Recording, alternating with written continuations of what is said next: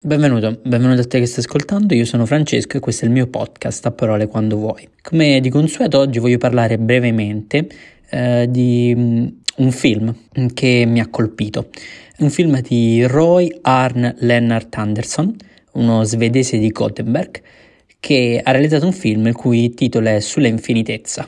Non provo neanche a dirvi il titolo originale. Immaginiamo, per introdurre questo film, che un colossal, diciamo, hollywoodiano, un film d'azione, i Fast and Furious, i Jungle Cruise, i film del genere, hanno circa 2000 shots, hanno circa 2000 unità, 2000 tagli, tra virgolette, all'interno uh, de- della pellicola, all'interno delle circa due ore di, di visione. Uno shot, quindi un'inquadratura, ha una media di circa 4 secondi, quindi ogni battito di ciglia l'inquadratura cambia, quindi cambia o la visione che abbiamo della stessa scena oppure eh, ci si trasporta diciamo in un'altra scena. Nel film invece di Anderson la prima inquadratura, in realtà la seconda dopo la comparsa titoli, del titolo di testa, del titolo del film, dura 63 secondi, quindi dura circa 15 battiti di ciglia, un minuto e 3 secondi. Non è una scena epica, non è un piano sequenza memorabile, non è neanche un finto piano sequenza, è una ripresa a camera fissa su due soggetti, un uomo e una donna, presumibilmente marito e moglie, che da una collina, diciamo, da una veduta eh, in alto di, di una città, appunto la osservano. Non vediamo le loro espressioni, non sappiamo se sono contenti, se sono tristi, vediamo semplicemente questa scena, dobbiamo comprendere noi tutto di questa scena, tutto di questi soggetti e ad un certo punto uh, la moglie, potremmo dire la donna, presente nell'inquadratura, seduti su una panchina, la donna esordisce con la frase più epica forse del cinema mondiale, è già settembre. E così, dopo una breve riflessione del marito che si gira e fa un roco suono, diciamo, di assenso, si conclude la prima scena del, sull'infinitezza, che in Italia è disponibile gratuitamente su Replay. Ecco, sull'infinitezza mh, procede con questi toni, procede con questa tecnica, con questo montaggio anche per tutto il film. Uh, sono presentate tantissime scene di vita quotidiana, del, della banalità del quotidiano, ma anche degli eventi storici o comunque degli eventi straordinari. Il film è stato presentato alla 76esima mostra d'arte cinematografica di Venezia e ha vinto. È stato sia in competizione per il Leone d'Oro, che però non ha vinto quindi il Leone d'Oro al miglior film, ma ha vinto il Leone d'Argento e quindi il premio alla regia per Roy Anderson. Questo film dura 78 minuti, quindi dura circa un'ora e 18, è una produzione svedese, tedesca e norvegese e come detto al suo interno presenta tantissimi momenti di vita apparentemente insignificanti. Ad esempio c'è una ragazza che aspetta che qualcuno la venga a prendere dopo che è scesa dal treno.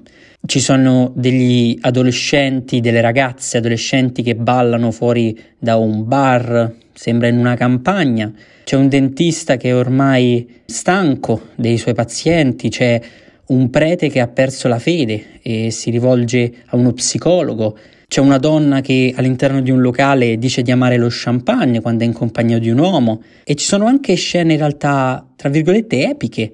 C'è Adolf Hitler, c'è Ivan il Terribile e ad esempio uh, Hitler è rappresentato nel momento in cui perde la guerra, quindi in una semplice sequenza di quella che è stata la sua vita, come erano semplici sequenze di vita quelle che abbiamo descritto prima. E perché volevo parlare di questo film per altri pochissimi minuti? Perché la narrazione non vede solo una camera fissa che crea come un quadro, che crea un'immagine dalla composizione perfetta, che non ha nulla da invidiare ai più grandi capolavori della storia dell'arte.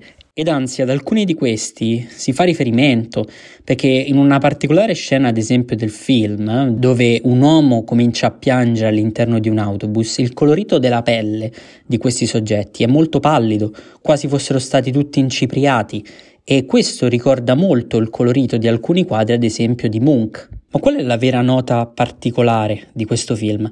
È che se la voce narrante, una delle pochissime voci che si sentono all'interno del film, descrive semplicemente quale scena si sta osservando, ci rendiamo conto che ciò che ha fatto Anderson non è stato nient'altro che avere il coraggio di sbagliare ad utilizzare il medium cinematografico. Sbagliare ovviamente consapevolmente, utilizzare il medium cinematografico come una mostra, come una serie di quadri, una serie di inquadrature che raccontano una scena, una singola scena.